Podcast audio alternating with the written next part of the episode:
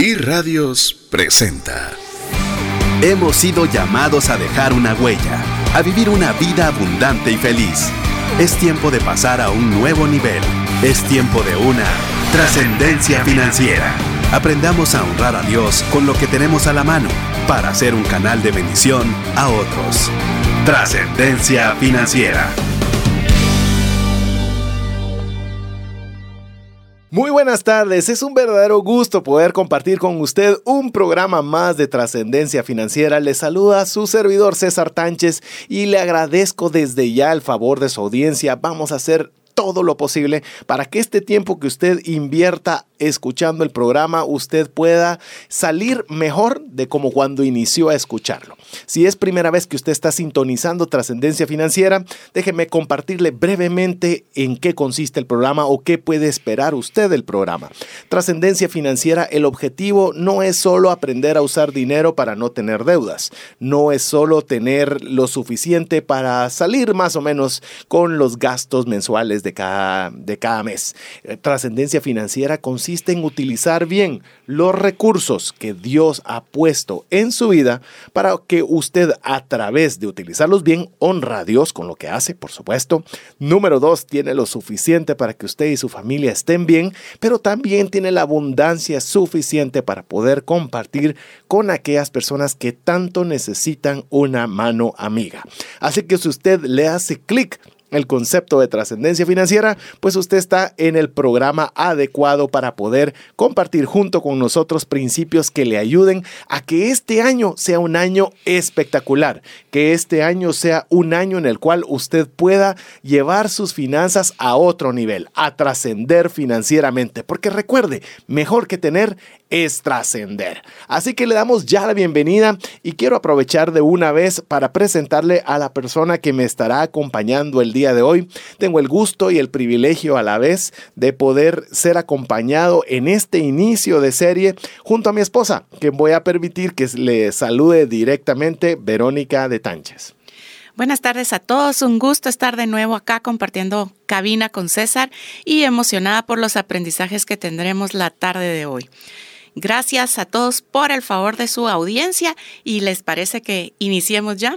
Así es. Vamos a iniciar una serie que tenemos preparada, que la hemos preparado con mucho cariño, esperando que cualquiera de los mensajes eh, o de los consejos que se vayan a compartir a través de, de estos minutos pueda serle de bendición. La serie la hemos titulado Consejos de Salomón para la riqueza van a ser consejos que usted los puede escribir en, le caben para escribirlos en un tweet. Así que van a ser chiquitos, contundentes, de los cuales vamos a añadirle algunos de los aprendizajes que hemos tenido nosotros eh, al respecto de ellos, algunas de las enseñanzas que estamos digiriendo, a manera que lo podamos aplicar a nuestra vida práctica.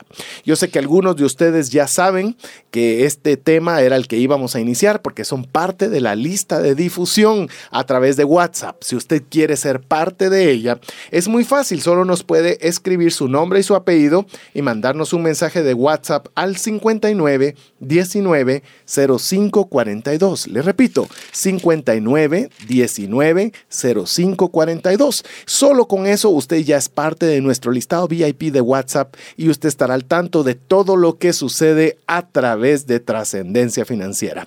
Así que le damos desde ya la bienvenida a todos los que ya son parte de esa comunidad y a todos aquellos que a del día de hoy también serán incluidos para poder estar al tanto de todos los consejos que podamos compartirle para mejorar las finanzas personales. Y bueno, formalmente arrancamos el, programa y arrancamos ya con, la, con el inicio de la serie Consejos de Salomón para la riqueza. Miren, eh, vamos a tomar como base el libro de Proverbios, pero no lo vamos a tomar y no vaya a usted considerar de que estamos eh, una como tomando un formato tipo prédica. No, lo que hicimos y nos tomamos el tiempo es de poder determinar cada consejo que Salomón dio relacionado con el uso del dinero. Específicamente para el uso del dinero. Es sorprendente ver la cantidad de consejos que podemos aprender a través de Salomón en el libro de Proverbios. Entonces vamos a estar seleccionando varios, varios de estos consejos, los tenemos en bloques para que usted podamos determinar cuál es el consejo que da Salomón y nosotros poder interactuar con el aprendizaje que podemos aplicar a nuestras vidas. Así que con esto eh, le damos ya formalmente inicio con el primer consejo de Salomón para la riqueza. Este lo vamos a encontrar en el libro de Proverbios, en el capítulo 1 y versículo 17. Por lo menos vamos a usar la nueva traducción viviente, que es la creería yo que es una de las versiones más fáciles de poder comprender, está con un lenguaje muy actual para que podamos tener y sacarle el máximo jugo a estos consejos. Voy a hacer un breve paréntesis antes de arrancar con la, con la lectura de este primer verso o este primer proverbio. Es que para aquellos que no saben quién es Salomón, Salomón está en la historia como el personaje que ha tenido la mayor cantidad de riqueza y la mayor cantidad de sabiduría que registra el mundo. Es decir, tiene lo que nosotros quisiéramos tener. Tenía inteligencia, sabiduría, y eh, fue la persona más acaudalada que haya visto. Si usted cree que Bill Gates, eh, Warren Buffett y todos estos, Mark Zuckerberg, tienen plata, pues bueno, él en su época tenía muchísimos más recursos. Entonces, obviamente, poder aprender de la persona más rica que ha habitado la Tierra, pues obviamente nos puede ayudar a nosotros para aplicar en nuestra vida diaria. Así que veamos qué dice este primer consejo de Salomón, que dice, si un pájaro ve que le tienden una trampa, sabe que tiene que alejarse. Me llama poderosamente la atención este primer eh, consejo en el cual nos hace referencia o nos anima a que podamos nosotros fijarnos en las aves. Las aves usted se ha dado cuenta si usted va a un parque o si usted está en el campo que las aves están tranquilas donde se encuentran. Pero si alguien, ellas perciben que se está acercando de una forma que lo consideran peligrosa, inmediatamente toman vuelo y se van a otro lugar. Pero nosotros normalmente no tomamos ese ejemplo. Nosotros usualmente sucede que nosotros sabemos que algún negocio o alguna propuesta de hacer algo, nosotros intuimos que no es correcta, que puede rayar en lo no ético, que puede tener alguna connotación eh, que no sea moral y nosotros aún así, sabiendo que puede ser algo de peligro para nosotros y nuestra familia, eh, tomamos decisiones equivocadas sabiendo que no eran las correctas. Entonces yo creo que una buena forma de nosotros poder evitar de que nosotros tengamos ese tipo de problemas es aprendiendo de, de las aves. Cuando miremos que algo no, no suena bien, no pinta bien, que tiene algo que nos puede afectar, que tomemos la decisión de retirarnos. Mire, usted lo pueden engañar, amigo porque eso es diferente. Nosotros nos pueden haber pintado algo, nosotros creímos que era algo correcto y toparnos con que realmente fuimos objetos de un engaño. Ahí no se refiere este verso. Este verso se refiere cuando usted se dio cuenta de que había algo que no estaba bien y aún así nosotros tomamos la decisión de avanzar. Cuando lo que nos aconseja Salomón es cuando veamos una trampa, pues simplemente huyamos de ella. Así es.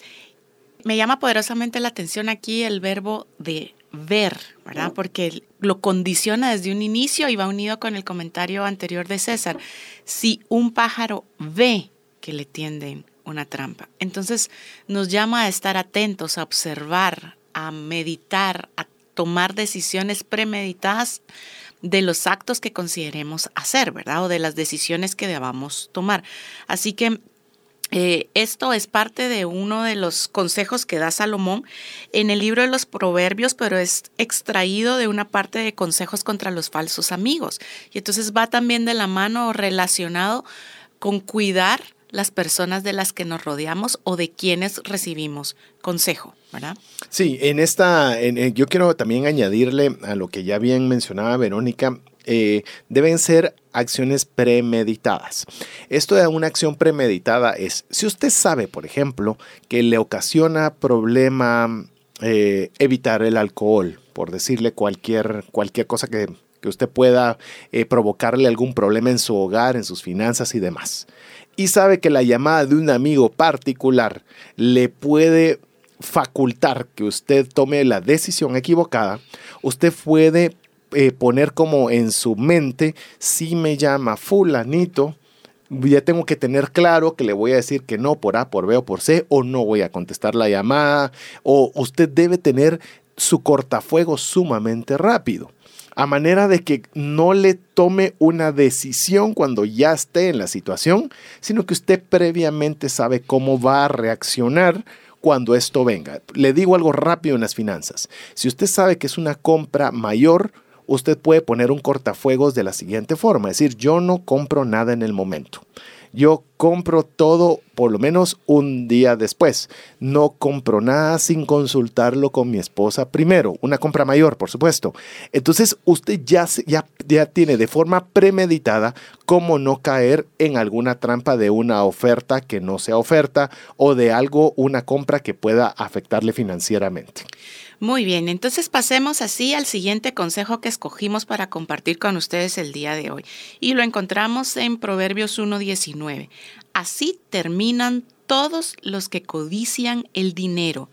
Esa codicia les roba la vida.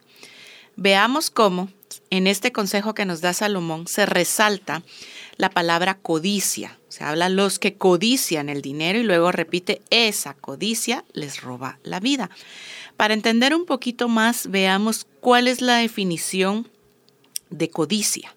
La codicia es la ambición desmedida y exaltada de dinero, bienes o cualquier otro tipo de riqueza. La codicia podría llegar a ser un vicio que lleva a alguien a querer acaparar más de lo que necesita. Cuanto más codicia, menos vida. Esto llamó poderosamente mi atención en cuanto a que de la mano, hay una, una estricta relación a en cuanto más codiciamos algo, menos vivimos. Y menos vivimos puede ir de la mano a vivir em, desde el punto de vista de disfrutar algo, o sea, codiciamos más, anhelamos de una forma desmedida, tenemos una ambición desmedida, recibimos las cosas, las bendiciones, pero no las disfrutamos, a incluso ser más drásticos y a perder en, podemos llegar a perder la vida. Y por eso comparto con ustedes también la versión de la Biblia para todos, donde dice, acabarán muy mal los que quieren hacerse ricos sin importarles cómo lograrlo. Acabarán perdiendo la vida. Entonces, no es solo, o sea, no, acá no estamos hablando en contra de, de el anhelo, la ambición, pero sí de el exceso de ella. O sea, una ambición desmedida o anhelar algo mucho más en un, en un extremo puede volverse peligroso incluso para nuestra seguridad, para nuestra felicidad. Y Salomón, pues fue una persona sabia, como decíamos al inicio, logró reinar por más de cuatro décadas en un extenso territorio. Y uno de los consejos que da es este, ¿verdad? Eh, la codicia roba la vida. Y entonces nosotros no debemos de caer en anhelar de forma desmedida las cosas materiales o la riqueza, porque eso puede llevarnos a tomar decisiones equivocadas, a buscar formas em, no correctas de alcanzarlo o de obtenerlo y con ello llegar afectar nuestra familia, nuestro trabajo, nuestras relaciones y terminar, como bien dice Salomón, perdiendo la vida. Y lo curioso de la codicia es que no está diciendo que usted tenga algo, sino que es un anhelo desmedido, es una ambición desmedida. Eh, la codicia, incluso dentro de las definiciones que mencionaba Verónica, está como, se cataloga como un vicio que lleva a las personas a querer tener mucho más de lo que necesitan. Y le digo, a veces nosotros pensamos de la codicia, ah, yo no soy codicioso, pero de verdad a veces nosotros, y voy a ponerme yo en, eh, el ejemplo, eh, yo a veces puedo querer algo más de lo que necesito y tengo un carro, pero quiero un carro mejor, eh, tengo un ingreso, pero quiero más y comenzamos nosotros a permitir que la codicia entre en nuestras vidas y ahí es cuando comenzamos a, a, ver los efectos. Los efectos es que comenzamos a perder vida, comenzamos a tener estrés, nos comenzamos a enfermar, comenzamos a llevarnos mal con nuestro cónyuge, comenzamos a, a pelearnos con nuestros hijos, comenzamos a tener problemas en el hogar, es decir, comenzamos a perder la vida. Si usted comienza a sentir o se siente que está perdiendo la vida, quizás es porque nosotros también hemos permitido que la codicia entre en nuestras vidas. Por eso le digo, y lo vamos a seguir viendo porque seguramente es un consejo que Salomón lo da a través de todos los proverbios, una de las grandes antídotos, remedios que hay para la codicia es la generosidad. Porque la generosidad lo que hace o lo que permite es que ese demás, ese acaparamiento excesivo, esa, esa, ese deseo de, de siempre querer más solo para mí, se ve disminuido o se ve amarrado o se ve contenido cuando usted comparte con el necesitado. Por eso es que trascendencia financiera no es que usted tenga un montón de plata y que sea la persona más rica del mundo y que usted eh, sobresalga en todo lo que haga. Eso sería solo tener dinero. Pero si usted involucra el bendecir al prójimo, ahí es donde usted trasciende, es donde adicional a tener recursos, usted tiene, como lo dice bien Salomón, tiene vida. Así que es un buen análisis que podemos hacernos de si estamos sintiéndonos en una situación similar, podamos nosotros eh, evaluarlo y saber cuál es el origen para corregirlo. Vamos con el siguiente consejo. El siguiente consejo de Salomón para la riqueza está en Proverbios 2, versos 3 y 4, que dice de la siguiente forma. Clama por inteligencia y pide entendimiento. Búscalos como si fueran plata, como si fueran tesoros escondidos. Eh, cuando dice te plata y tesoros escondidos, a veces no lo cuantificamos, ¿verdad? Pero a veces, yo no sé si le ha pasado a usted, pero a veces usted sabe que tenía un su billetito de 100 en la bolsa y sabe que lo tenía en la bolsa y se va a buscar todos sus pantalones para ver si lo encuentra, va a su mesita de noche y usted quiere encontrar ese billetito porque aparte que le sirve, que sabe que es de valor, usted lo quiere encontrar.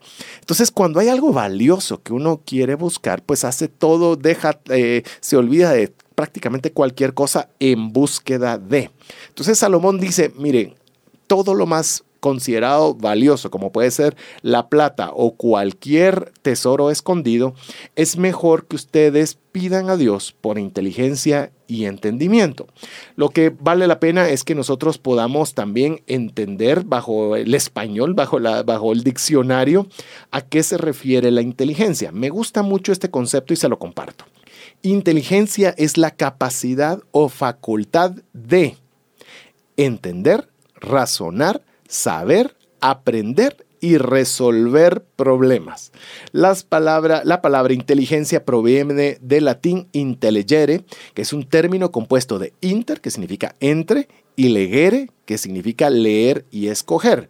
Es decir, la inteligencia permite elegir las mejores opciones para resolver una cuestión. Mire, si algo, eh, no importa cuánto lea, cuánto aprenda entrevistas de cualquiera que me guste escuchar, de personas que han alcanzado algún tipo de éxito, si algo han sido muy buenos es en resolución de problemas. Han logrado encontrar un obstáculo y han tenido, como bien lo dicen estas definiciones, han logrado elegir las mejores opciones para resolverlos. Eso es inteligencia. ¿Cuánto vale una persona dentro de una organización que resuelve problemas? ¿Qué tan valioso es para una compañía decir, mira, si hay un problema, habla con Verónica. Si hay un problema, tenés que hablar con Juan, porque él encuentra, él encuentra soluciones. Se vuelve un activo preciado. Es una, una persona que va a ser la primera que va a subir y va a escalar, porque es capaz de resolver problemas.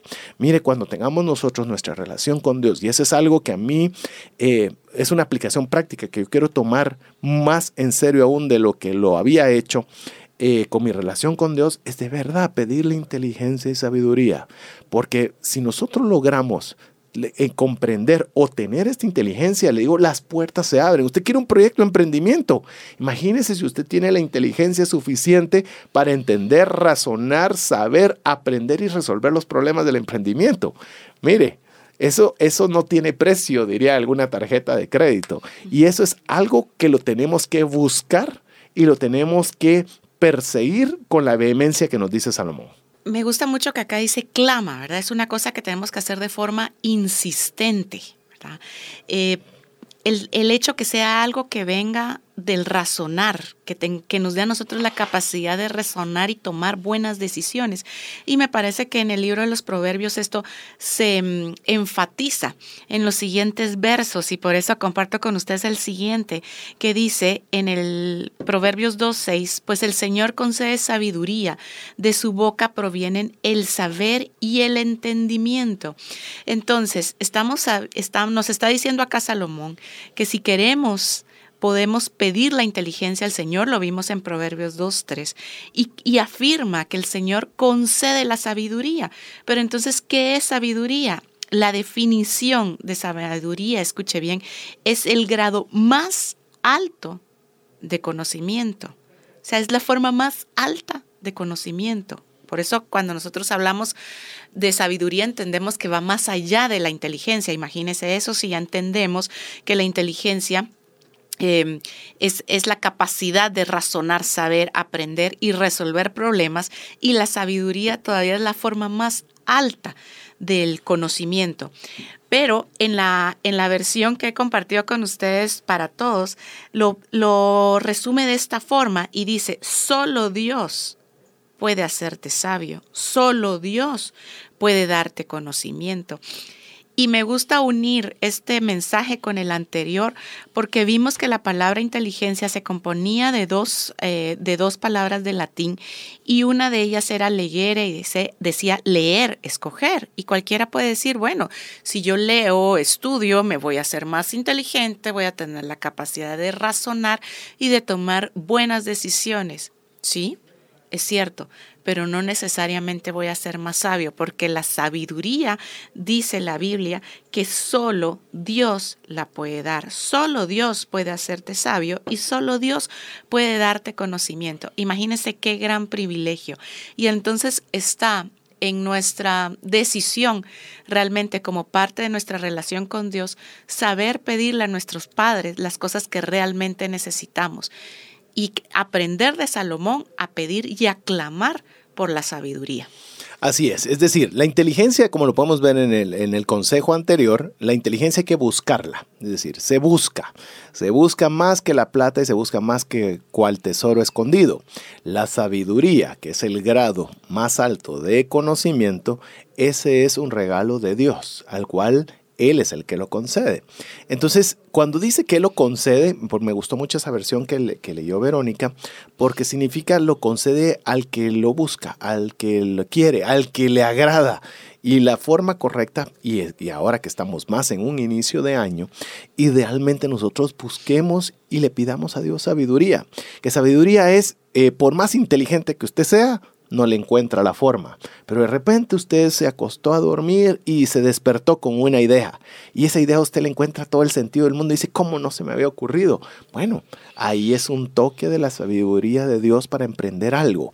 Usted eh, estaba buscando algo y de repente eh, le viene una idea que no tiene, no llevaba su orden lógico de razonamiento. Pues bueno, ahí está esa sabiduría que Dios puede darle, la cual es capaz de abrirle cualquier puerta. Veamos el siguiente consejo de Salomón para la riqueza. Lo encontramos en Proverbios 2.7. Dice, al que es honrado, él le concede el tesoro del sentido común. Él es un escudo para los que caminan con integridad. Hay una serie de, términos que creo que vale la pena. Yo me recuerdo y voy a hacer un, paréntesis porque creo que vale la pena. Eh, me recuerdo en alguna oportunidad eh, había la oportunidad de poder aprender un poco de, saber un poco más de la Biblia, pero eh, que se iban a ver orígenes y se iban a ver de, diferentes idiomas y demás, hebreo, griego, latín. Yo dije, ¡ah, qué interesante! Vamos a ver de qué se trata. Entro a la primera reunión y todos pensando que a ver qué palabras en griego y en hebreo, y resulta que nos ponen a hacer español. Sea, dice, miren, primero para poder entender tenemos que estar con el, el, español. ¿Y por qué el español? Porque a veces nosotros no nos tomamos el tiempo de poder eh, entender lo que significa cada palabra. Mire lo que significa honradez. honradez. Honradez es la rectitud de ánimo y la integridad en el obrar.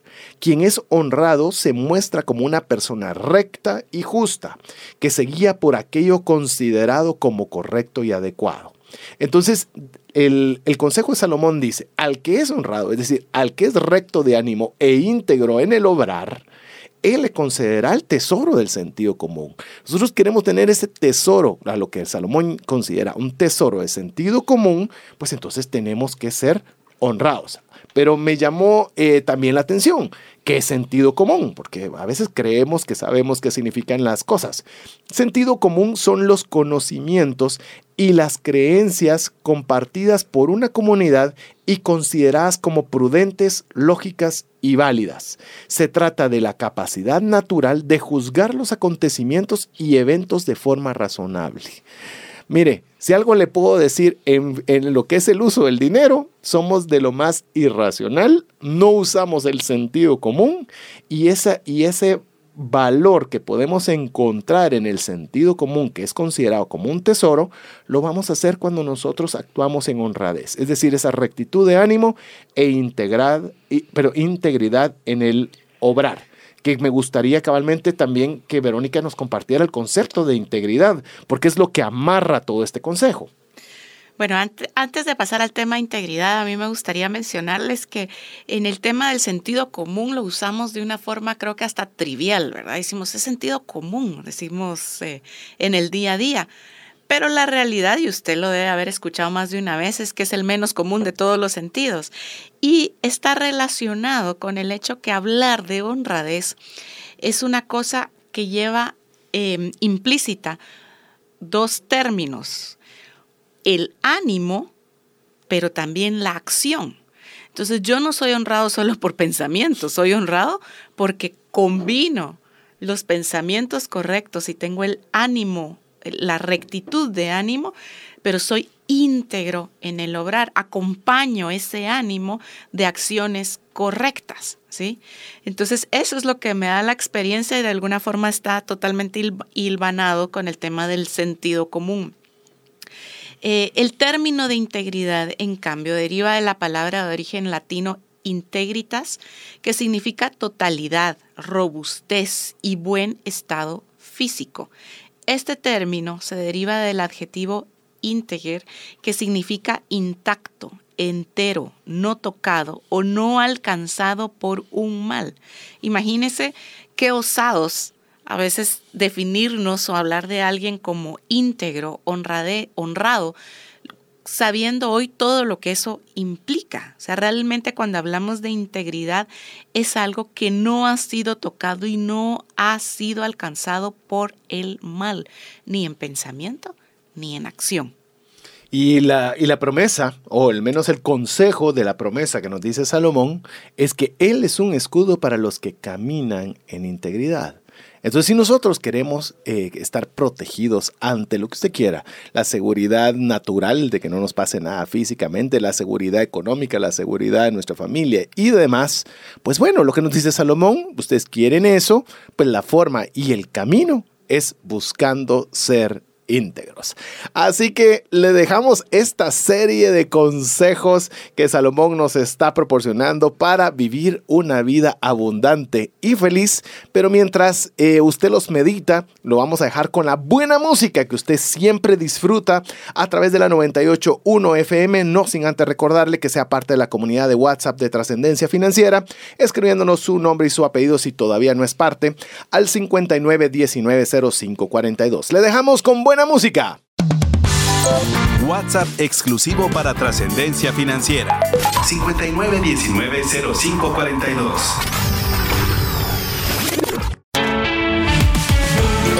Búscanos en Facebook y Twitter como arroba trasciende más.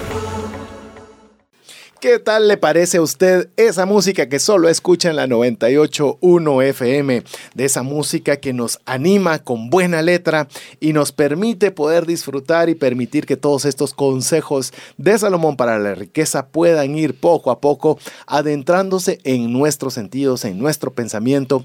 Y le animo a que cualquiera de todos los que estamos mencionando, usted decida adoptar uno de ellos. Todos están el día de hoy huerfanitos en espera de que alguien diga, no, este consejo lo voy a hacer el consejo para mi vida en este año. Si usted nos quiere compartir cuál de todos ellos es el cual usted va a apropiarse, pues le animo a que lo haga a nuestro grupo dedicado, perdón, a nuestra lista de difusión dedicada de WhatsApp al 59 19 05 42. ¿Qué tal si usted nos comparte cuál de todos estos consejos de Salomón para la riqueza fue el que le hizo más clic y el que usted quiere apropiarse para este año? Le repito, si usted todavía no es parte de nuestro listado de difusión de WhatsApp, que solo nos deje su nombre, su apellido y el consejo de Salomón que usted quiere hacer vida eh, para usted y para su familia. 59 19 05 42. Vamos con el siguiente consejo de Salomón para la riqueza. Las decisiones sabias te protegerán, el entendimiento te mantendrá a salvo. Proverbios 2.11. Decisión. ¿Qué significa esa palabra? La tomamos decisiones todos los días, tengo que tomar esta decisión en el trabajo, decidí X o Y cosa con mis hijos o en casa. Pues decisión, según la Real Academia Española, es la determinación, la resolución que se toma o se da en una cosa dudosa. Es decir, existía alguna duda y usted determinó o tomó una decisión sobre eso. Pero quiero compartirle además la versión de la Biblia para Todos que dice, Proverbios 2.11, piensa bien antes de actuar y estarás protegido. Es decir, que cuando hablamos de tomar decisiones, existe una duda, una indecisión, ¿verdad? Valga la redundancia. Y nosotros debemos de pensar bien. Mire cómo está todo esto perfectamente hilvanado. Venimos hablando de, la, de pedir inteligencia, de pedir sabiduría, ¿sí? Y ahora en la toma de decisiones existe una duda y Salomón nos aconseja, piensa bien antes de actuar. Es decir, las decisiones sabias te protegerán, ¿sí? Piensa bien antes de actuar y estarás bien protegido. ¿Qué es esto? Esto lo que nos invita es a razonar, a no tomar decisiones precipitadas. A veces eh, nos vamos precipitadamente a tomar una decisión, nos vamos, como decimos comúnmente, nos vamos de boca con algo, ¿verdad? Y eso aplica en el trabajo, en casa y también para las decisiones financieras. Como mencionábamos anteriormente, usted va a tomar una decisión financiera, tome el tiempo para razonar, para pensar ya en la quietud de su casa, en eh, compartirlo con alguien de, de quien usted atesore el consejo tome una decisión en calma, no se precipite, ¿sí? Tome, pida inteligencia, pida sabiduría, tome una decisión sabia, porque el tomar una decisión sabia lo protegerá y lo mantendrá a salvo, a salvo de, de errores financieros, a salvo de malas juntas, a salvo de malas eh, decisiones comerciales. Sí, yo recuerdo con lo que estabas diciendo, Verónica, recientemente en mi página de Facebook eh, puse qué, será lo que, eh, cómo, en una palabra, si pudiera expresar cómo se, se sintió cuando dejó de percibir un ingreso, ya sea un salario, ya sea un bono, una comisión o lo que fuere. Y algo curioso fue que muchas personas o varias de las que participaron indicaron que lo que lamentaban dentro de todo era no haber ahorrado lo suficiente para cuando esa situación se dio.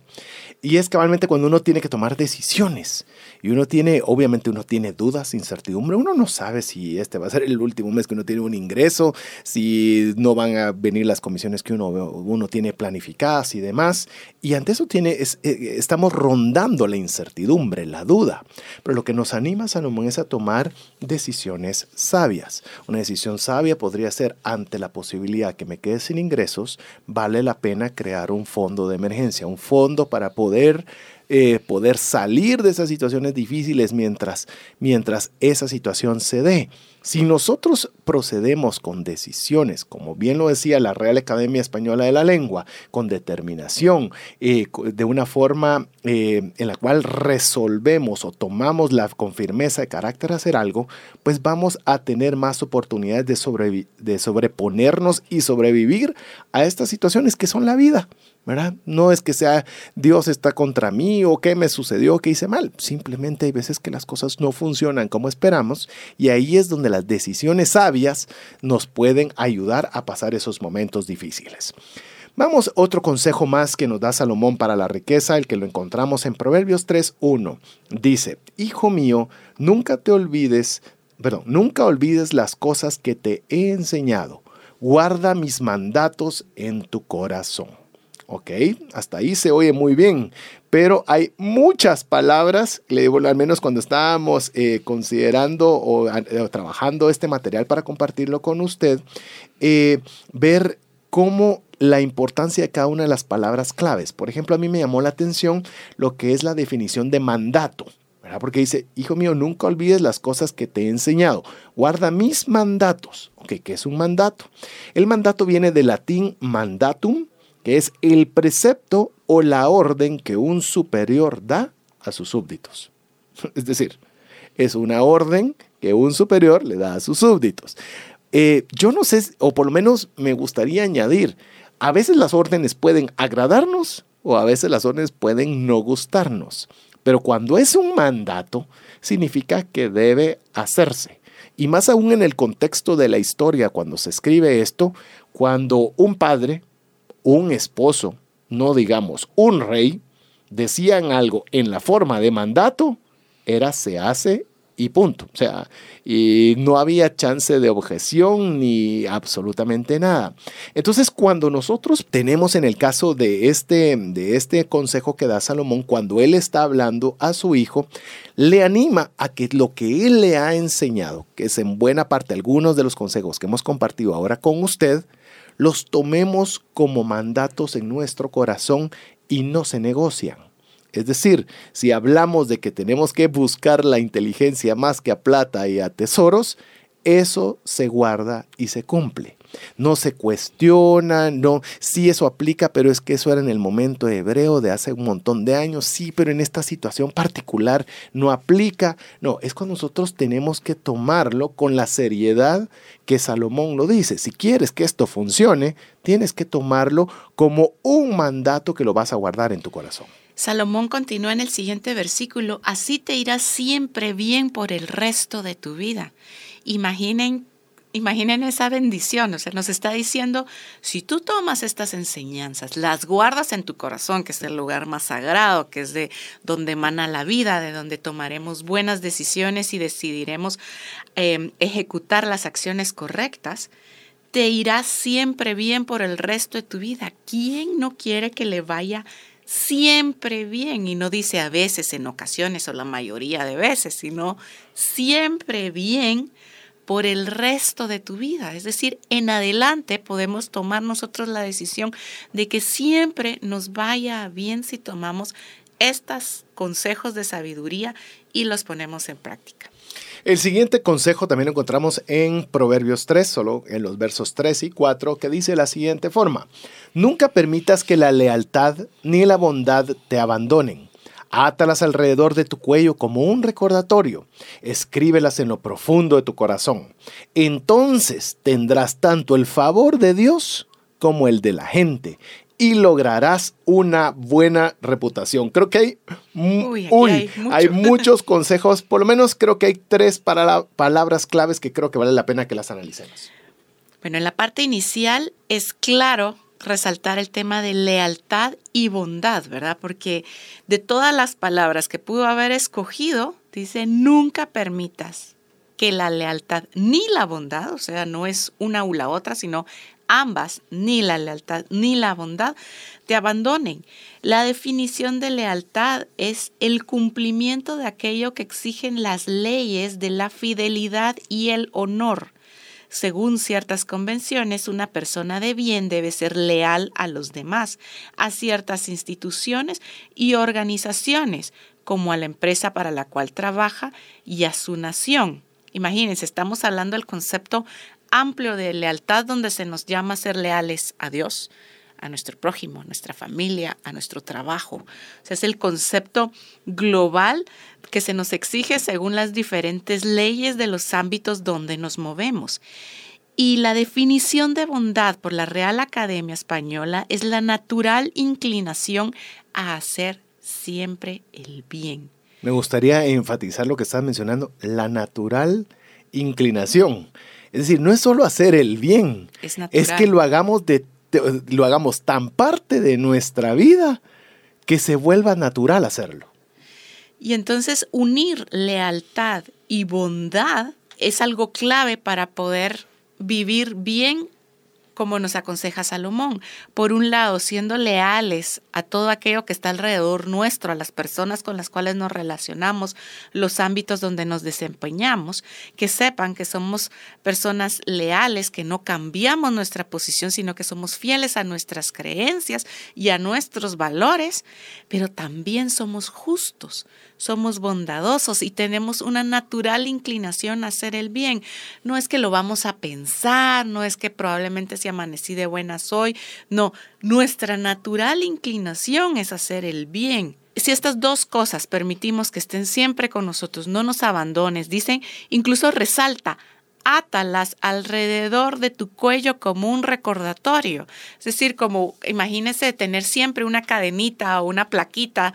Usted sabe las personas que a veces tienen algún padecimiento que cargan las plaquitas recordando el tipo de sangre, las alergias que padecen o los números de emergencia, los que deben de avisar, pues de esa forma nos pide ata la lealtad y la bondad alrededor de tu cuello como un recordatorio diario de cómo debes conducirte. Porque si eso se hace, entonces tendrás el favor de Dios como el de la gente. Porque uno puede decir, ah, bueno, voy a tener el favor de Dios, qué bueno. Pero a mí yo quiero quedar bien con mi jefe, yo quiero quedar bien con mi A, B, C. Tendrás el favor de Dios, que debería ser suficiente, pero por si no lo fuera, como el de la gente y lograrás una buena reputación. Veamos lo que la palabra favor significa. La palabra favor viene del latín favor, que se escribe igual, y significa ayuda, apoyo, benevolencia. Sus componentes léxicos son favere, que es, ser partidario, ser favorable, favorecer, más el sufijo or, que es efecto o resultado. Es decir, que favor es el acto que se realiza para ayudar, complacer o prestar un servicio a una persona por amabilidad, amistad o afecto. Es un privilegio, una protección o ayuda que presta arbitrariamente una persona con autoridad, poder o influencia a otra. Imagínese que es tener el favor de Dios para su vida, el favor de las personas para su vida. Eso es algo invaluable. Yo le digo, mire, parte de mis oraciones constantes para eh, cualquier cosa que realice en mi trabajo, para cualquier cosa que realice, yo le pido a Dios que me permita tener el favor de la persona. Si voy a decir hay un negocio por medio, le digo, permíteme que pueda hallar gracia delante de esta persona, que yo pueda tener el favor de ella. Y lo que nos está diciendo Salomón, fantástico, ¿quieres tener el favor de Dios y el favor de las personas y tener una buena reputación? Pues ahí lo que necesitas tener es que no permitas que la lealtad ni la bondad te abandonen. Mire, una persona que es leal, rara vez la quieren fuera de una empresa. Una persona que dijo que entra por una o que va a servir de una forma y sirve y cuida la espalda de la persona que la contrató es una persona leal. Una persona leal es valiosa ante Dios y ante las personas, como lo podemos ver a través de este consejo de Salomón para la riqueza. Así que le animamos que eh, usted también, como me, me gustó mucho el ejemplo que utilizó Verónica, así como esas plaquitas que tienen todos los elementos vitales en caso de emergencia, que nosotros también tengamos muy clara de la importancia de la lealtad y la bondad para obtener el favor de Dios de las personas y tener una buena reputación. Avancemos con el siguiente consejo.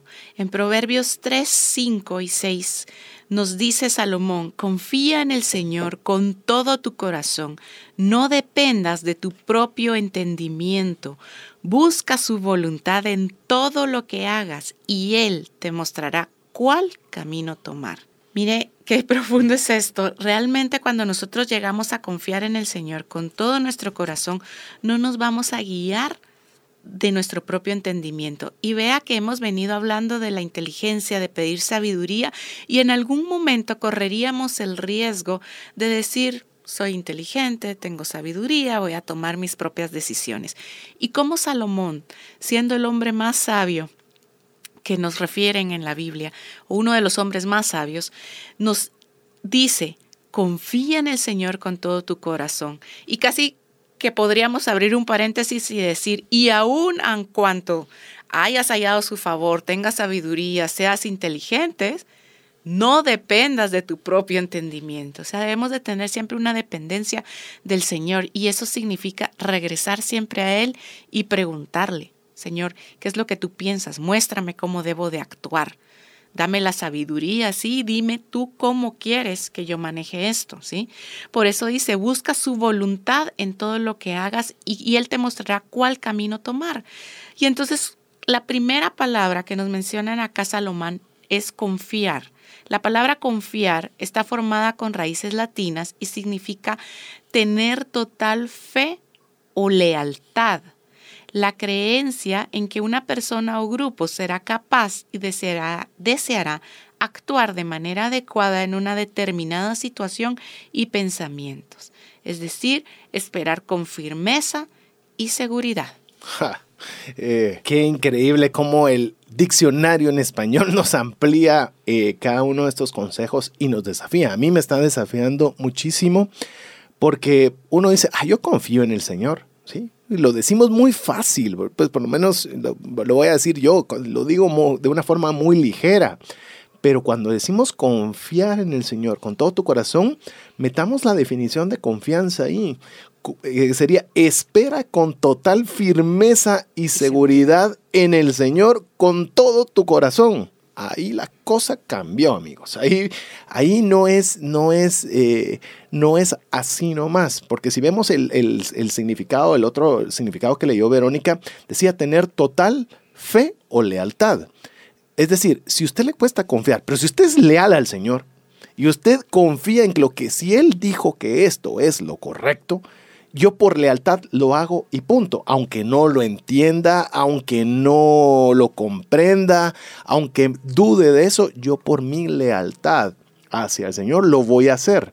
Por ejemplo, a veces con temas controversiales como el diezmo, ¿será que lo debo? Si yo tengo lealtad a Dios, lo hago. Eh, sí, pero es que dicen, es que, mire, yo creo que es algo que es una forma de lealtad Señor. Lo confío en que Él ha dicho que si él, yo doy el diezmo, Él se ocupará de todo lo demás de mi vida. Yo lo creo, yo lo hago. Eso es confiar en el Señor con todo nuestro corazón.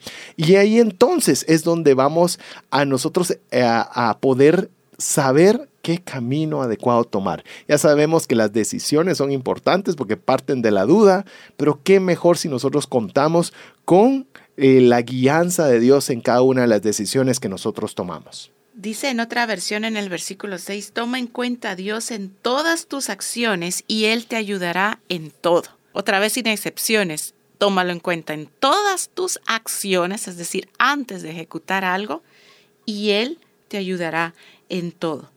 Bueno, y pasemos entonces al siguiente consejo de Salomón que dice, honra al Señor con tus riquezas y con lo mejor de todo lo que produces, y entonces Él te llenará tus graneros y tus tinajas se desbordarán de buen vino. Eso está en Proverbios 3, 9. Honra al Señor con tus riquezas. La honra se define por la cosa por la que una persona se siente enaltecida y orgullosa. Es, curioso que cuando estamos hablando de honra, es algo que lo decimos muy, eh, es una palabra confusa. Yo quiero, yo quiero decirle algo al respecto de honra.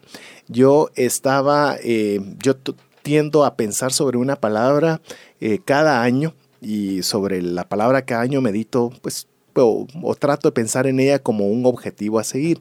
Lo aprendí del libro One Word y una vez, eh, un año particular, fue sobre el tema de la honra. Y no sabía mucho sobre esa palabra, porque es una palabra que la escuchamos constantemente, pero no logramos, es decir, no tiene tanto sentido o tanta amplitud.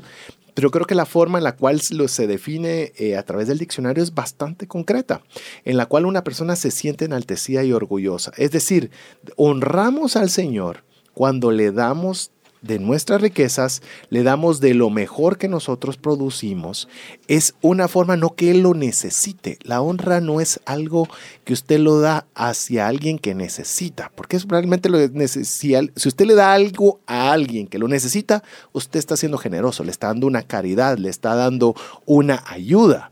Pero cuando usted tiene detalles hacia alguien que no lo necesita, lo que le está dando es honra. Mire que en el caso de Salomón era el hombre más rico que existía en el planeta, el hombre más sabio, y todos los reyes le llegaban a visitar a darle todavía más riqueza. Y usted puede decir, ¿para qué le llevaban riqueza a Salomón? Porque querían honrar a Salomón.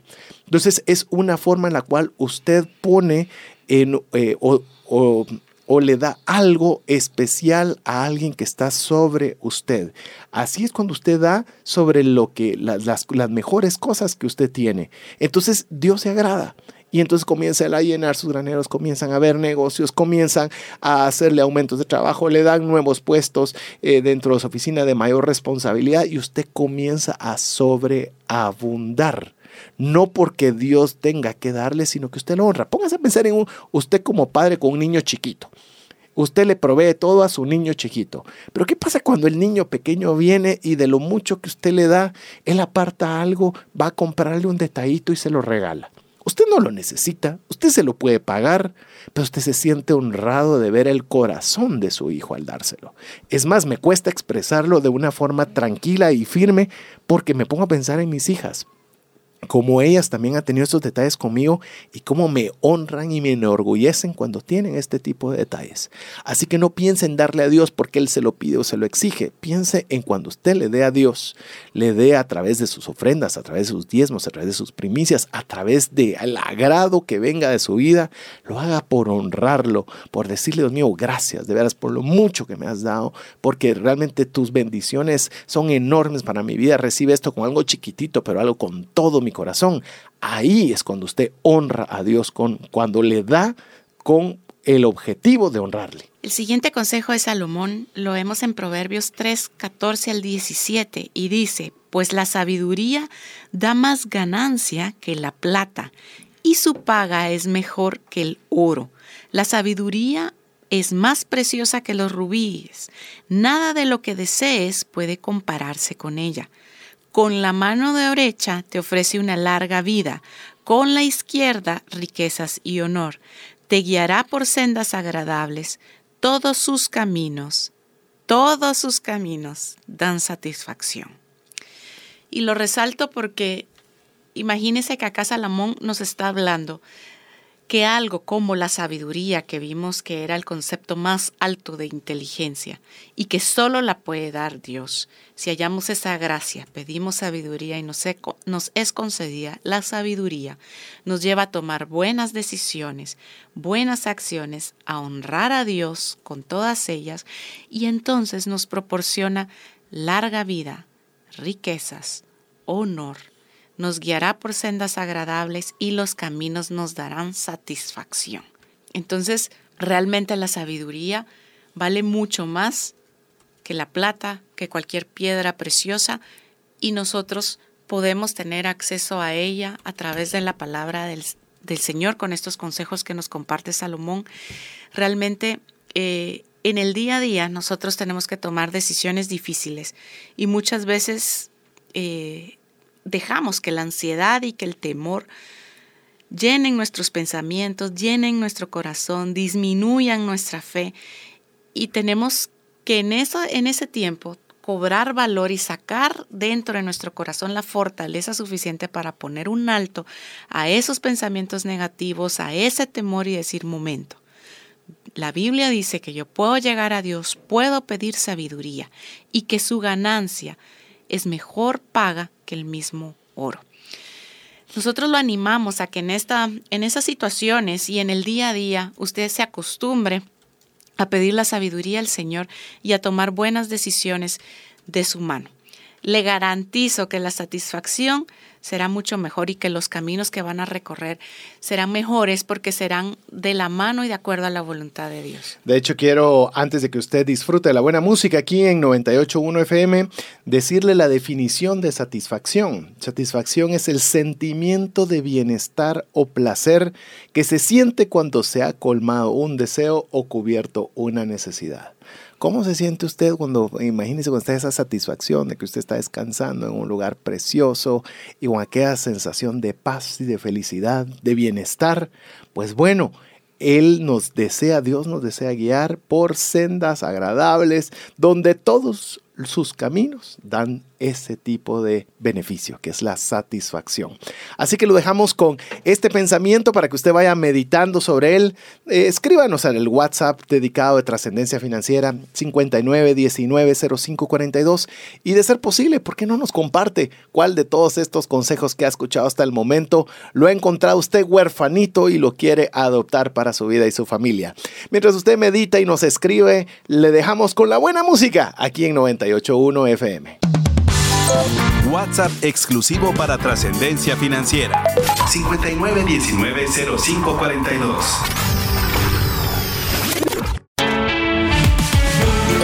Búscanos en Facebook y Twitter como arroba trasciende más.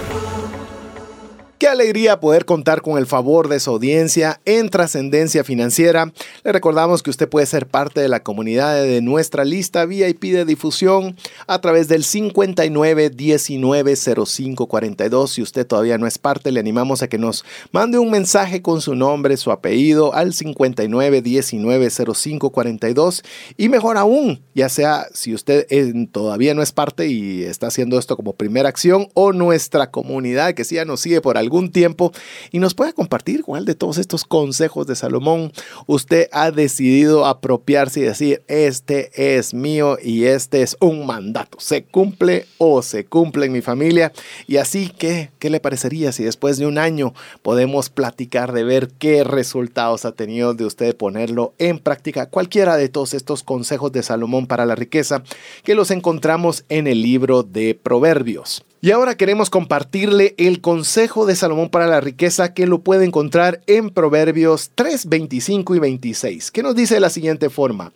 No hay por qué temer la calamidad repentina, ni la destrucción que viene sobre los perversos. ¿Por qué? Porque el Señor es tu seguridad. Él cuidará que tu pie no caiga en una trampa. Qué genial consejo. Mire, cuánto nos preocupamos día a día con calamidades repentinas. ¿Qué pasa si me quedo sin trabajo? ¿Qué pasa si la economía se cae? ¿Qué pasa si A, B o C? Yo no sé usted, pero yo voy a hacerle vulnerable a usted. Eh, todos son temores que nos entran. ¿Y qué tal si no entran estos ingresos? ¿De dónde vamos a pagar el colegio? ¿Cómo vamos a hacer para cumplir los compromisos que ya hemos adquirido para pagar la casa, para pagar ya sea la renta, la hipoteca y demás? Y son sentimientos que nos pueden eh, tratar de llegar a esos pensamientos. Pero ¿qué nos dice Salomón al respecto? No hay nada de qué temer de la calamidad repentina, ni la destrucción que pueda llegarle a los perversos, porque el Señor es tu seguridad.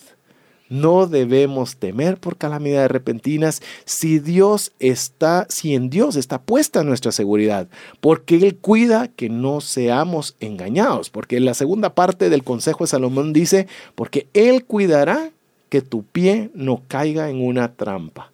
Si nosotros tenemos puesta nuestra confianza en Dios, pues yo creo que las cosas se nos facilitan mucho, porque sabemos que no, nos vamos, no vamos a ser afectos de ello y Dios está en la capacidad de librarnos de esos problemas.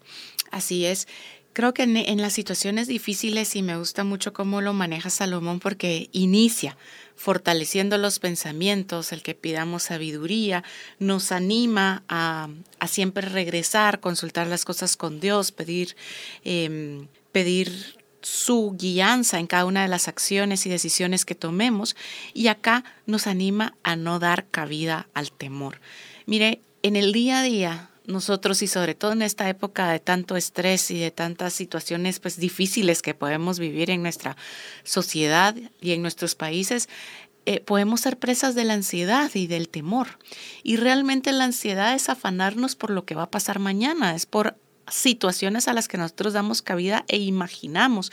Y muchas veces quitan nuestro sueño nos, nos alimentan, en lugar de alimentarnos la fe, ¿verdad? Nos alimentan el temor y nos alejan así del propósito real que tiene Dios.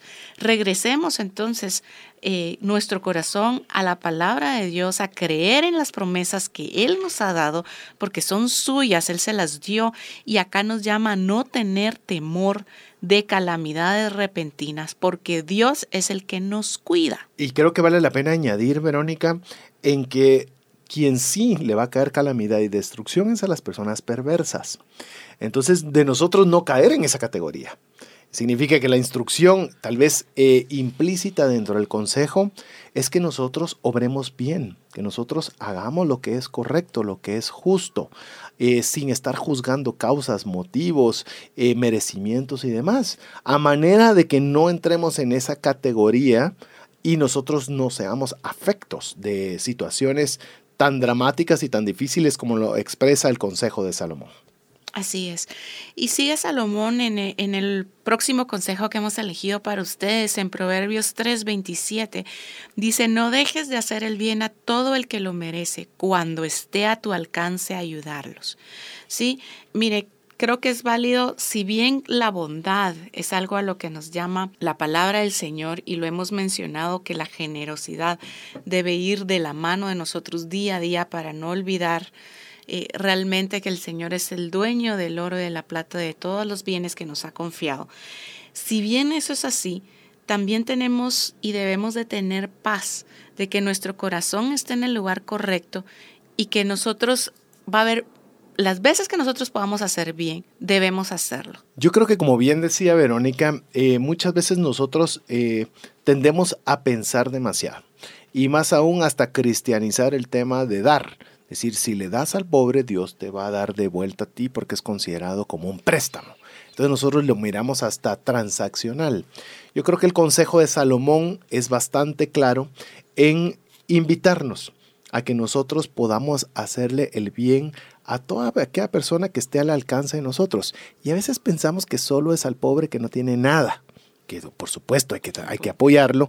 Y le digo, eh, a veces me, dicen, pero ¿cuánto apoyar si apenas tengo? Mire, en Guatemala, con un quetzal, que es la denominación más baja de moneda que tenemos, eh, de, de, de, billete, ahora ya son casi solo monedas, de un quetzal usted puede comprar tres o cuatro tortillas. Tres o cuatro tortillas para una persona que no ha comido es mucho. Es decir, si no tiene un quetzal que poder compartir, pues enhorabuena, hágalo de otra forma. Pero si tiene al menos un quetzal, alimente un estómago hambriento. Pero a veces también se nos olvida que nosotros este, este consejo de Salomón lo podemos extender hacia personas que sí tienen cosas, que sí les va incluso bien, pero que usted pueda ayudarles. Un buen amigo que, el, que pues económicamente le va bien, pero no podía conseguir algún artículo que a él le agradaba y usted tiene la facultad de conseguírselo y proporcionárselo, a él también le abarca. Y cuando usted tiene la facultad de poder ayudar y poder bendecir a otra persona que siempre que usted pueda, lo animamos a que siga ese consejo de Salomón para la riqueza. Vamos a ver el siguiente consejo que nos dice Salomón en Proverbios 4.7, que nos anima de la siguiente forma. Adquirir sabiduría es lo más sabio que puedes hacer. Y en todo lo demás que hagas, desarrolla buen juicio. El concepto de buen juicio se refiere a nuestra capacidad de juzgar adecuadamente. En este sentido, el concepto que analizamos hace alusión a la idea de justicia. En otros términos, se trata de tener un criterio racional y moral para discernir correctamente sobre el bien y el mal, lo correcto y lo incorrecto. Es decir, el tema del buen juicio, primero puede desarrollarse, aquí lo dice Salomón, ¿verdad? Adquirir sabiduría es lo más sabio que puedes hacer y en todo lo demás que hagas, desarrolla buen mm. juicio, ¿verdad? Entonces, ¿por qué? Porque nosotros a veces estamos eh, o somos dados o propensos a juzgar precipitadamente, ¿verdad? A tomar juicio de otras personas, pero desarrollar buen juicio es algo que nosotros estamos llamados a hacer para tener un buen criterio basado en nuestra moral y en nuestros principios para poder discernir el bien del mal. ¿verdad? Me gusta mucho ese énfasis que hizo Verónica, no lo había visto cuando estábamos estudiando el, eh, el desarrollo del programa el día de hoy, que el buen juicio es algo que se desarrolla. Es decir, no con que lo haga una vez ya lo tiene para usted. Se desarrolla un buen juicio. En el tema de las finanzas es igual. Mire, uno se equivoca. Ve a los niños, cuando usted les comienza a dar dinero, eh, toman, eh, toman malos juicios. No toman buenas decisiones respecto al uso del dinero. Yo sé que usted me puede decir, sí, pero hay niños de 50 años que siguen en las mismas. Sí, pero es porque no nos hemos propuesto de una forma intencional desarrollar un buen juicio. Es decir, ok, me equivoqué, ¿qué me equivoqué? ¿Cómo lo debía haber hecho mejor? ¿Qué debería haber hecho? ¿Qué no debería haber hecho? Si lo volviera a hacer nuevamente, ¿cómo lo haría de mejor forma? Entonces, conforme usted hace ese análisis, usted va adquiriendo o desarrollando un buen juicio. Me gusta mucho lo que tanto este concepto como lo enfatizó Verónica en el tema del desarrollo, porque qué buen propósito para un año sería, ¿qué tal si desarrollamos un buen juicio financiero, un buen juicio en la toma de decisiones que hago. Es un consejo que considero muy valioso que nos da Salomón a través de este proverbio. A ver, vamos con otro más. Proverbios 4:23 nos dice sobre todas las cosas. Voy a repetirlo. Sobre todas las cosas. Cuida tu corazón, porque este determina el rumbo de tu vida. Es decir, yo me considero una persona bastante racional, que me gusta mucho darle una importancia o prioridad a mi cerebro, pero si algo es claro es que el corazón domina la mente. Y eso no es que lo diga yo, no es que se me ocurrió a mí, sino que Salomón nos dice, no importa cuántas cosas cuides o lo más preciado que quieras cuidar, no dejes, no dejes de cuidar tu corazón. Creo que este es un versículo que es ampliamente conocido, pero pocas veces nos detenemos a analizarlo. Y realmente, eh, ya que el corazón está encima o, alimenta la mente, nuestros pensamientos y nuestras decisiones, es importante hacer altos y, llamarnos a limpiar nuestro corazón, a no vivir en el pasado, tampoco a cobrar ansiedad sobre el futuro para alimentar temores o dudas, sino simplemente a estar en el día a día cuidándolo, agradeciendo a Dios por sus misericordias y recordando que estas son nuevas cada mañana, ¿sí? Que el Señor tiene cuidado de nosotros y que en la medida que nosotros alimentemos nuestro corazón, lo cuidemos, lo sanemos, el rumbo de nuestra vida va a ser determinado de mejor forma. De hecho, eh, vale la pena, voy a hacer todavía un ligero énfasis sobre este tema, sobre todas las cosas. A ver, ¿qué es lo que usted más valora? O sea, ¿qué es lo que más valora? Su carro, su casa, su trabajo, su cuenta bancaria, su iPad, su teléfono. Mire, hay personas que están dispuestas a, que les quiten la vida por no entregar un teléfono. Es decir, no importa lo que usted valore más, cuide su corazón.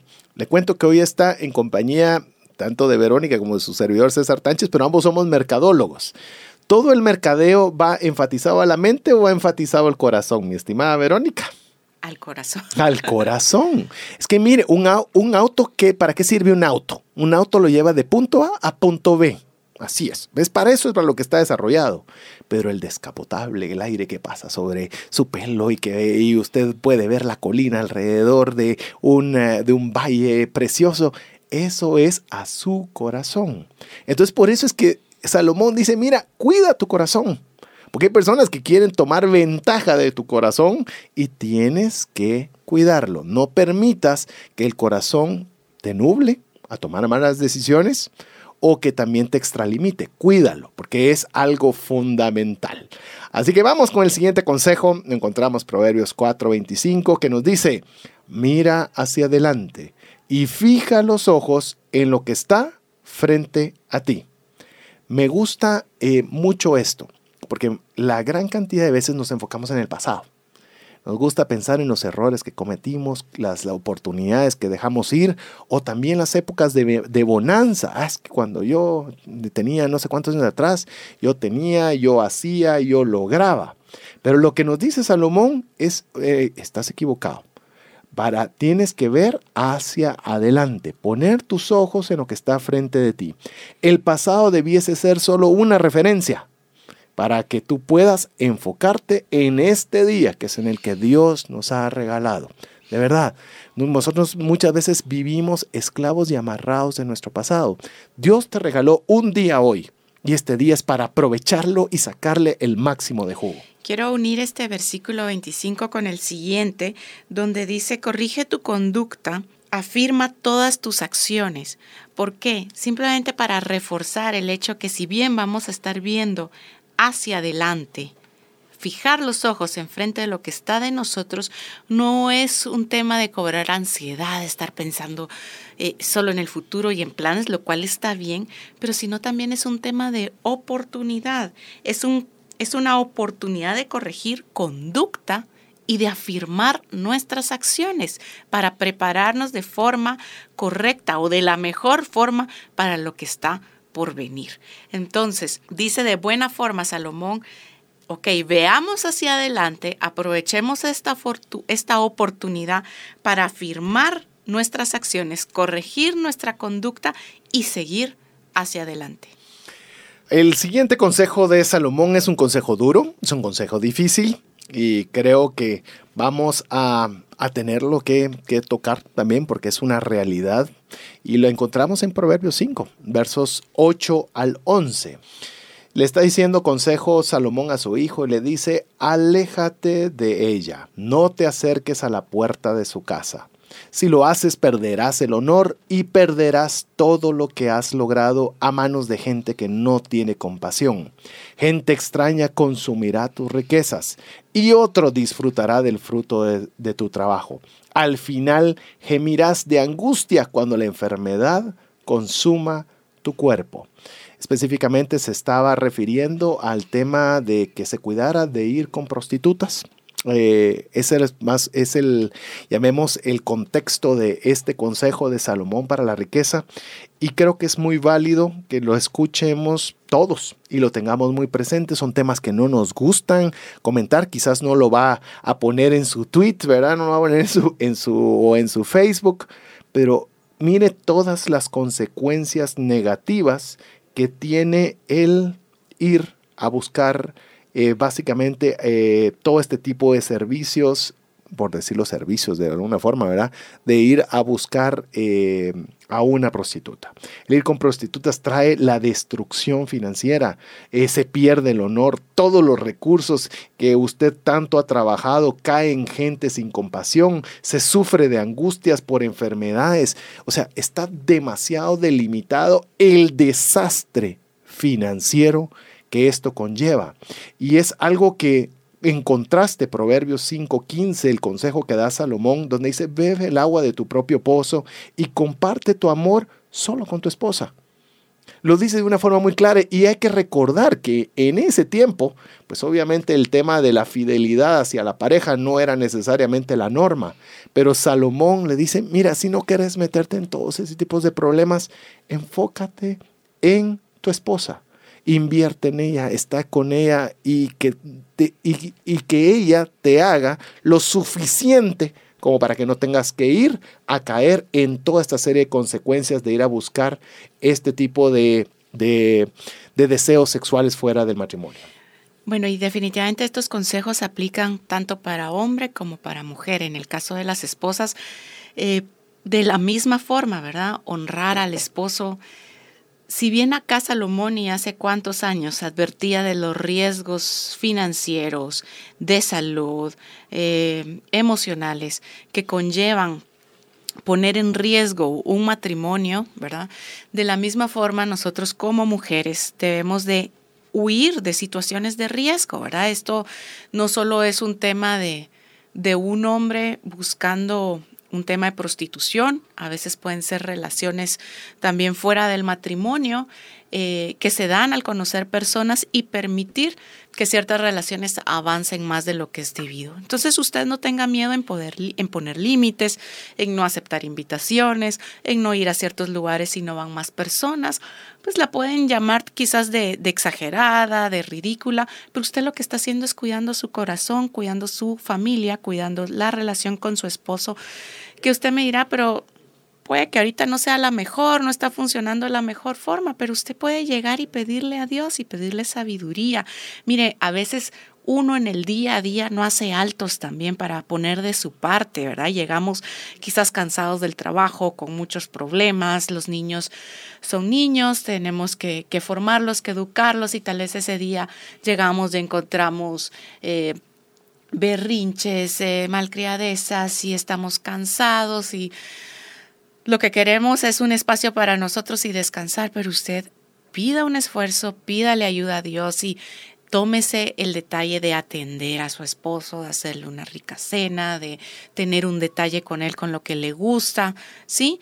Eh, creo que eso es un trabajo de doble vía y si bien aquí Salomón se lo aconsejaba a su hija, a su hijo, sin duda lo habría hecho de la misma forma de tener una hija a quien aconsejarlo, ¿verdad? Entonces seamos prudentes, escuchemos los consejos que nos da aquí en este caso Salomón y cuidemos lo que, lo que Dios nos ha dado por herencia, que en este caso es lo más preciado que puede cada uno tener, que es la familia. Así es, que se cuiden todos esos detalles y que también eh, obviamente esté el tema sexual claramente cumplido y que puedan disfrutarse en pareja.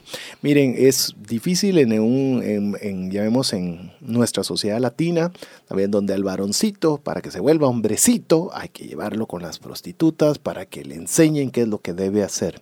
Lo digo con muchísimo cuidado lo que estoy diciendo, pero es una realidad. Y al decirle que es una realidad, lo que le quiero eh, resaltar, y no lo voy a leer nuevamente, pero usted lo tiene clarísimo, las consecuencias que dice Salomón al respecto.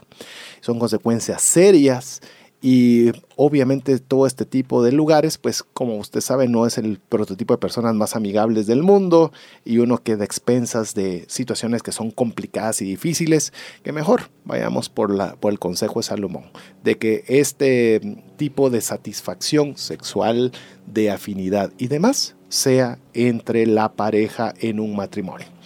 Vamos con el siguiente consejo de Salomón, que lo podemos encontrar en, Proverbios 6, versos del 1 al 4, que dice de la siguiente forma. Hijo mío, si has salido fiador por la deuda de un amigo o has aceptado garantizar la deuda de un extraño, si quedaste atrapado por el acuerdo que hiciste y estás enredado por tus palabras, sigue mi consejo y sálvate, pues te has puesto a merced de tu amigo. Ahora, trágate tu orgullo Ve y suplica que tu amigo borre tu nombre. No postergues el asunto. Hazlo enseguida. No descanses hasta haberlo realizado. Interesante, ¿verdad? Concepto de fiador. Vamos, concepto de fiador. Fiador es persona que responde por otra en caso de que ésta no cumpla la obligación de pago que contrajo. Clarísimo. Mire, no sea fiador.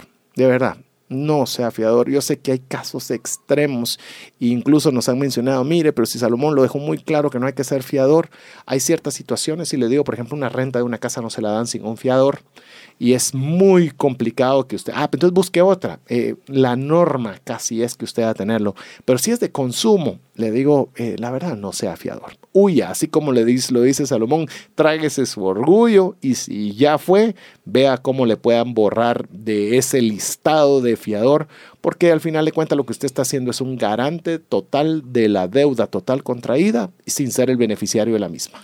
Mire, eh, sabemos que como dice, dice el dicho. Más vale un rato colorado que 100 descoloridos y es una forma bastante eh, visual de describirlo. Es cierto, o sea, probablemente pierda usted amistades, se enojen con usted, pero si son personas que conocen el principio de la palabra, en algún momento lo llegarán a entender. Si no, pues también entienda usted que usted está siendo obediente, que está actuando con sabiduría y siguiendo los consejos que Salomón nos da. Vamos al siguiente consejo, lo encontramos en Proverbios 6 del 9 al 11 y dice, pero tú, holgazán, ¿hasta cuándo seguirás durmiendo? ¿Cuándo despertarás? Un rato más de tu sueño perdón, un rato más de sueño, una breve siesta, un pequeño descanso cruzado de brazos, entonces la pobreza te asaltará como un bandido, la escasez te atacará como un ladrón armado. Hmm. Dice holgazán, dice que tiene poca disposición para hacer algo que requiere esfuerzo o constituye una obligación, especialmente trabajar. ¿Sí? Estamos llamados a ser diligentes, ¿verdad? Dios nos ha dado bastantes herramientas, nos ha dado dones y nosotros tenemos que aprender a ponerlos en práctica. Muchas veces podemos encontrarnos en un sentido de comodidad eh, y encontrar pues simplemente que no tenemos que hacer un mayor esfuerzo para conseguir las cosas, pero hay situaciones que nos ponen a prueba y donde Dios nos recuerda que podemos dar la mía extra y seguir adelante. Así que recordemos este consejo, seamos diligentes, miremos que Dios bendice el trabajo de nuestras manos y que podemos definitivamente combatir con trabajo y evitar, eh, perdón, con, con trabajo la escasez y eh, ser bendecidos con la provisión. Sí, Proverbios 6 también del 6 al 8 decía, tú holgazán aprende la lección de las hormigas, aprende de lo que hacen y hazte sabio. A pesar de que no tienen príncipe ni gobernador ni líder que las haga trabajar, se esfuerzan todo el verano, juntando alimento para el invierno. Mire, eh, nos pone de ejemplo Salomón a las aves, nos pone Salomón de ejemplo ahora a las hormigas, para que no seamos lo que bien mencionó Verónica en la definición del concepto holgazán, quien tiene poca disposición para hacer algo que requiere esfuerzo. Oiga bien, hay cosas que requieren esfuerzo. No significa que son fáciles. Es decir, hacer algo que requiere esfuerzo significa que tiene que gastar energía, se tiene que concentrar con la cabeza, tiene que hacer mil cosas para poderlo hacer. Pero si nosotros ponemos poca disposición para hacerlo, entramos dentro de la definición de holgazán. Y eso es algo que realmente nosotros tenemos que, como bien lo dijo Verónica, contrarrestar con esfuerzo, con dedicación y con trabajo para que la pobreza no nos alcance como un bandido. Así que queremos cerrar este, esta serie de consejos de Salomón para la riqueza. Espero que alguno de todos ellos lo haga usted parte de su vida, lo haga parte de su familia, que usted se pueda sentir identificado a poderlo trabajar. No significa que usted ya lo haya logrado o que ya esté ahí, sino que sea un desafío que usted pueda decir, yo voy a tomar uno de estos consejos de Salomón para mi vida, para la riqueza. Si usted desea compartirlo con nosotros, por favor, escríbanos al WhatsApp dedicado a trascendencia financiera 59190542. Y así llegamos al final del programa, Verónica. Gracias por su su audiencia. Esperamos que se sienta igual que nosotros entusiasmados de saber que podemos llegar a nuestro buen Dios y pedir la sabiduría que necesitamos. Estamos retados a hacerlo así día con día y a poder ser mejores, ¿verdad? Para poder bendecir a nuestro prójimo y honrar así a nuestro buen Dios. Estoy convencido de que cualquiera de todos estos consejos que usted aplique para su vida tienen la capacidad de ayudarle a trascender financieramente. Así que en nombre de Verónica, Jeff en los controles, su servidor César Tánchez, le agradecemos el favor de su audiencia y esperamos contar con usted el próximo miércoles. Hemos recibido herramientas prácticas que nos ayudarán a trascender más, no solo para beneficio propio, sino de nuestro prójimo. Esto fue Trascendencia Financiera, porque honramos a Dios cuando usamos bien los recursos que administramos. Hasta nuestro próximo programa. Esta es una producción de iRadios Guatemala Centroamérica.